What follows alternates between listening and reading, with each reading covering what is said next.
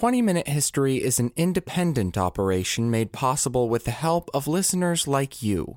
If you'd like to support the podcast, you can do so through the ACAST supporter feature linked in the episode notes, or by going to patreon.com slash 20min history. I'm Sandra, and I'm just the professional your small business was looking for. But you didn't hire me because you didn't use LinkedIn jobs. LinkedIn has professionals you can't find anywhere else, including those who aren't actively looking for a new job but might be open to the perfect role, like me. In a given month, over 70% of LinkedIn users don't visit other leading job sites. So if you're not looking on LinkedIn, you'll miss out on great candidates like Sandra. Start hiring professionals like a professional. Post your free job on linkedin.com/people today.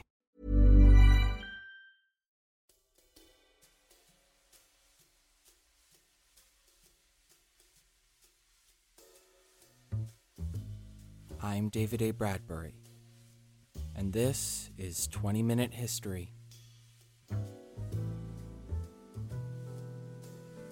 On today's episode, you've already met Amelia Earhart, the pioneering pilot and first woman to make the famous transatlantic trip. But there is another female flyer who not only broke a similar barrier, but also made it her life's mission to uplift fellow members of her race at an especially tragic point in U.S. history when her race couldn't have needed it more. If you haven't already, you really should meet Bessie Coleman. This is Season 1, Episode 6. Let's jump right in.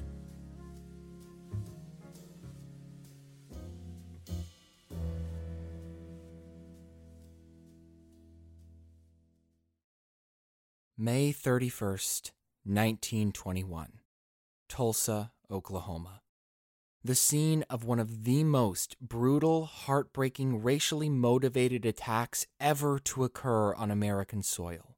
It all started that day with a derailed lynching. Dick Rowland, a black man who had been accused of assaulting a white woman, faced a mob of more than 1,500 people who planned on taking his life, but was defended by a group of armed men from the predominantly black Greenwood area of the city.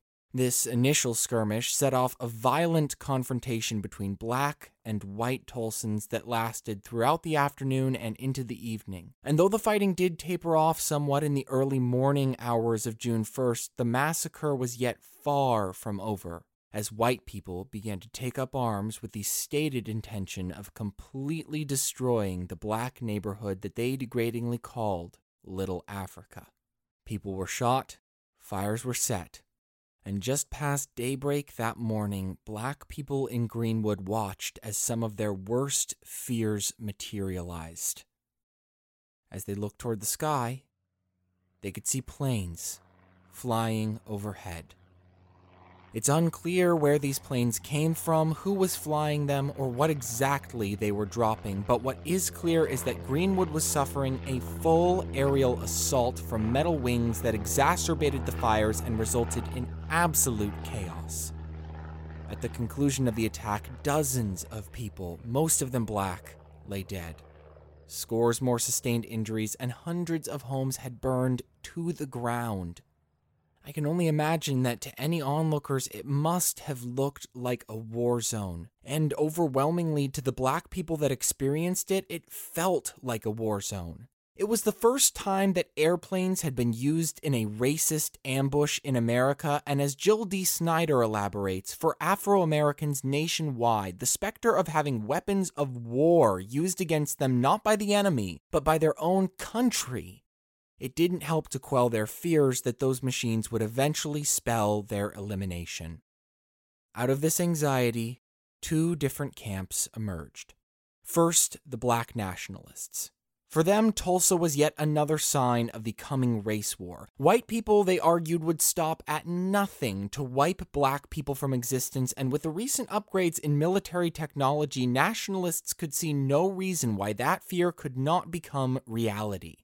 So, they argued that the most laudable goal of black people was both to compile and learn to use the weaponry, e.g., airplanes, that their white oppressors had created, lest they become the subjects of the world's latest genocide.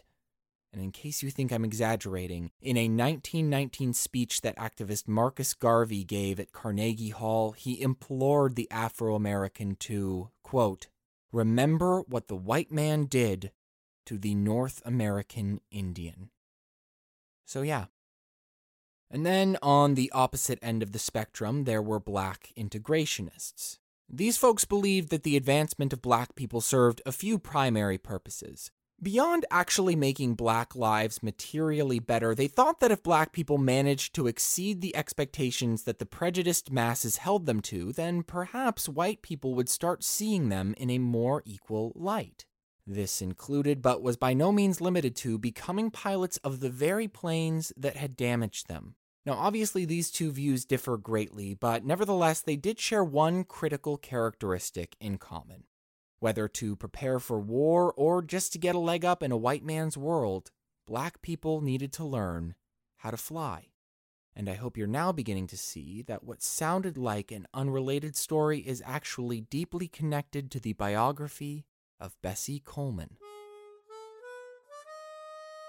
The year was 1892. With the nation having just abolished slavery less than half a century ago, Susan and George Coleman found themselves in the throes of Jim Crow, a system specifically designed to leave black people in poverty, without a voice in politics, and perpetually subservient to white people. Perhaps the birth of their daughter Bessie on January 26th provided them a temporary escape from that world, but if it did, it was brief. It would have taken a lot more than that to help them forget the epidemic of racialized lynching unfolding before them, which, according to an investigation by Ida B. Wells, had caused the deaths of 728 Southern black men in the preceding decade alone. Nevertheless, George and Susan did everything they could to make sure young Bessie was able to enjoy a relatively comfortable life on her father's new plot of land in Waxahachie, Texas. And for a while, it worked. Prior to turning nine, her time, like that of most children, was neatly divided between doing chores, attending church, going to school, and playing in her yard, completely normal childhood behaviors. But in 1901, this somewhat sleepy routine would be interrupted when her father left the family for a more reserved life in Oklahoma. Susan Coleman had to abruptly find work as a cook in order to support her children, leaving Bessie to look after her younger siblings during the daytime hours. It is no surprise that this shift interrupted her attendance at her all black one room schoolhouse, which itself already experienced periodic interruptions in its term when the cotton picking season arrived in the Lone Star State. Yeah, that's right. Even though slavery hadn't been officially practiced in those parts for a few decades, cotton still reigned supreme in the South. So much so that it was not uncommon for black schools in the area to let out early so that the children could lend a hand in the fields. Bessie Coleman hated this boring, demeaning work, and I'm certainly not inclined to blame her. Forced to toil for long hours in the hot field for pennies on the dollar, Bessie began to feel a seed pun very much intended, growing deep inside of her that would eventually grow into a lifelong quest to, in her words, amount to something. Unfortunately, this pursuit would not bear fruit immediately, but it wasn't for lack of trying. Early adulthood found Coleman attending normal school in Langston, Oklahoma, working as a laundress in Waxahachie, and becoming a beautician in Chicago, all in an attempt to escape the abject poverty that the family had endured ever since George left. After all, it was her mother's greatest ambition for her eldest daughter. Little did either of them know that a spur of the moment decision made on a fateful day in autumn 1919 would not just lead her out of a financial hard place, it would dictate the path of the rest of her life. Here's how the story supposedly goes. At 27 years of age, Bessie had found relative stability as a manicurist in a Chicago barbershop. The work suited her fine, and though she found it rather unsatisfying compared to the big things that her younger self had planned for her future, she had the resolve to stick with it until something better came along. As luck would have it, in the middle of another routine workday, her brother John wandered into the shop, high on life. And probably some alcohol, too. John had recently returned from active military deployment in the Great War, serving in the all black 8th Army National Guard. However, on this day, these memories were little more than the inspiration for his drunken ramblings, particularly about the French women he had met and their supposed prowess in aeronautics. American women, and in particular black American women, were nothing like those French girls John allegedly teased, and his sister Bessie could only dream of someday standing in their shadow. Bessie's reaction, as dictated by Doris L. Rich, was to stare back at her brother and utter the following That's it. You just called it for me. A witness in that barber shop probably wouldn't have seen much in this interaction beyond a casual battle between siblings, but Bessie saw in John's challenge the chance to shine, to rise to the top, to soar. But if she was going to soar, she would need a license, and it was here that she encountered roadblock, or skyblock, I guess, number one. Of all the top flight schools in the country, most of them were not accepting black students, and those that would were certainly not taking any black women on board. Not one to let a little racism or sexism stop her, however, Bessie decided to take her talents to France. Oui, oui, that's right. Bessie Coleman was a student at the top flight school in France, not once, but twice. She learned everything she needed to be a pilot, along with all the tricks that would give her flying extra style. After all, one doesn't need to spend very long in France to develop a taste for the finer things. Listen, I'm sorry you had to hear that, but I really couldn't help myself. Anyways, jump ahead to August of 1922. Coleman returned to New York by boat, only to find that everyone in the country had its eyes on her, and no one more so than her black brothers and sisters. Just a year removed from the massacre in Tulsa, reformists and Garveyites alike could only hope that Bessie, with her newfound public megaphone, would amplify their message. The desire to live up to both sides' expectations of her must have been beyond great, but Coleman clearly knew that there was little to no overlap in their worldviews. In the end, someone was going to be a little disappointed in her. So then the question you must be naturally asking is who would it be? Unsurprisingly, it was the radicals who would miss out on their ideal image of Queen Bess Though Snyder includes in her article some examples from Coleman's early career in which she pays lip service to concerns about white technological warfare, this attitude doesn't seem to have lasted long, and Coleman quickly switched to using more universally appealing language. Whether the shift resulted from a genuine change of heart or the realization that Americans in general would not take kindly to Garveyist rhetoric is open for debate. Snyder makes clear her wager on the latter, and I for one think that's not an unreasonable assumption, since Coleman's unique identity placed her simultaneously in two polar opposite worlds that of a pilot, a profession in its infancy that was thoroughly idolized by the public, and that of a black woman, a much maligned, to put it lightly, social group at this point in time. Given these factors, affecting change in her world probably required a lighter approach, and if that was indeed Coleman's plan from the beginning, it was smashingly successful.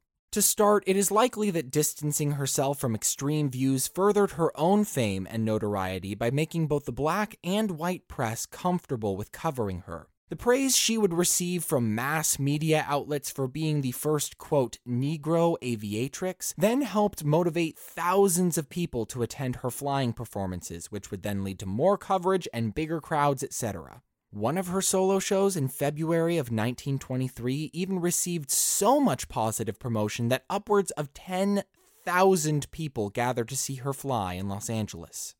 Without a doubt, Bessie sure knew how to make a name for herself. Furthermore, it has also been suggested that her centrism in this debate, however disenchanting it was to the vocal minority, helped her become accepted as a bona fide hero in the broader black community. Coleman often articulated that her biggest ambition in life was to open a flight school in the States to train ambitious African Americans to become pilots. Though this dream of hers never became a reality, it was a dream which was nonetheless generally applauded for its intention to show black people that if she could do it, they could do it. What's more, on several occasions, Bessie made it clear she was not afraid to pull out of shows when she learned that the audience would be all white or segregated, a move that frequently resulted in a change of policy. These were both thoroughly laudable maneuvers and goals which nearly the entire community, regardless of their stance on black separatism, could see as a step in the right direction. And on top of all of that, it needs to be said that Coleman was a truly talented pilot with the ability to pull complex tricks and stunts with the best of them. Now, I am more than aware that there may be some people out there who would scoff at hearing her called a great pilot, pointing to a number of crashes she suffered throughout her career, including at the aforementioned LA Air Show. These same people also tend to, but do not always, bring up her history of reckless financial decisions along with her failure to ever establish her school to argue that more than not being a model pilot, perhaps we should not take Coleman as a role model in any sense. If you'll excuse my frankness, I think these arguments are seriously lacking in nuance. First of all, Amy Sue Bix does well to remind us that during the era in which Coleman flew, airplane technology was still extremely new, meaning that even the top pilots suffered at least one crash during their career, and many of them survived multiple. And second of all, Bix claims that Coleman's frequent lack of funds to manifest her goals was often not entirely her fault. While white female pilots could often find extra opportunities to earn money in aviation sales, quote, due to her race, it is unlikely Coleman would have secured the same types of aviation business employment that they did. Point being, even in consideration of all of these factors, it is not a stretch to say that Coleman placed at the top of her class in aviation and in her accomplishments more generally. And by 1926, I think Bessie may have thought so too. Or at the very least, when she weighed the achievements she had accrued against the crashes she had been involved in, the idea of flying for the rest of her life became less and less appealing. Around this time, she resolved to quit flying for the safety and comfort of a teaching job, but not wishing to go out without a bang, she committed to doing one farewell flight in Jacksonville. She could not anticipate that this would not just be her last flight, it would be the last thing she would ever do. On the day of the exhibition, Coleman had fellow flyer William Wills pilot her up before the show began so that she could survey the terrain in preparation for a jump she had planned to make. In order to get herself a better view of the ground below, she had not fastened her seatbelt prior to takeoff. Mid flight, the engine stalled, and the plane flipped upside down, sending her plummeting to the ground. She died far too young at age 34. The poet Langston Hughes once famously asked, What happens to a dream deferred? Bessie Coleman never had the chance to read this poem, but I'd like to think that that theme was one of the primary motivating principles of her life. Here was a black woman for whom it must have been exceedingly difficult to escape the lives of poverty and oppression that her ancestors had lived. And yet, if she ever feared that she would meet the same fate as they had, it never slowed her down.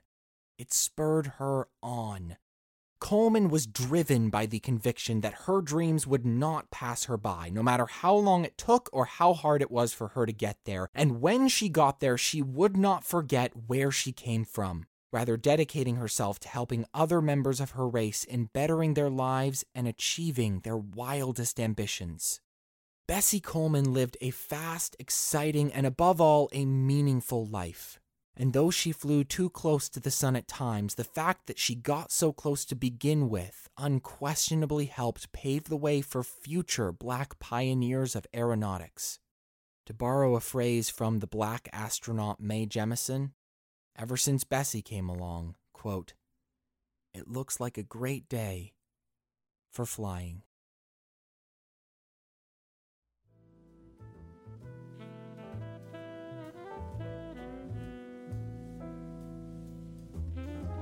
Thank you very much once again for listening to the sixth installment of 20 Minute History. As always, if you liked it, then please consider subscribing to the podcast, leaving a rating, and checking us out on social media on Facebook, Twitter, and Instagram at 20MIN History.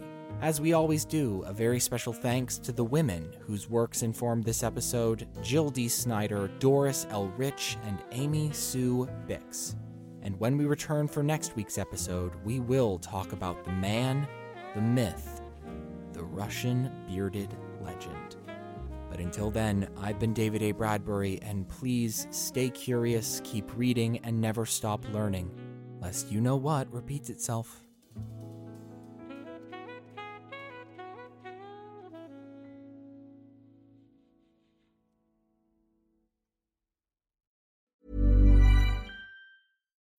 When you need mealtime inspiration, it's worth shopping Kroger, where you'll find over 30,000 mouthwatering choices that excite your inner foodie. And no matter what tasty choice you make, you'll enjoy our everyday low prices, plus extra ways to save, like digital coupons worth over $600 each week. You can also save up to $1 off per gallon at the pump with fuel points. More savings and more inspiring flavors make shopping Kroger worth it every time. Kroger, fresh for everyone. Fuel restrictions apply.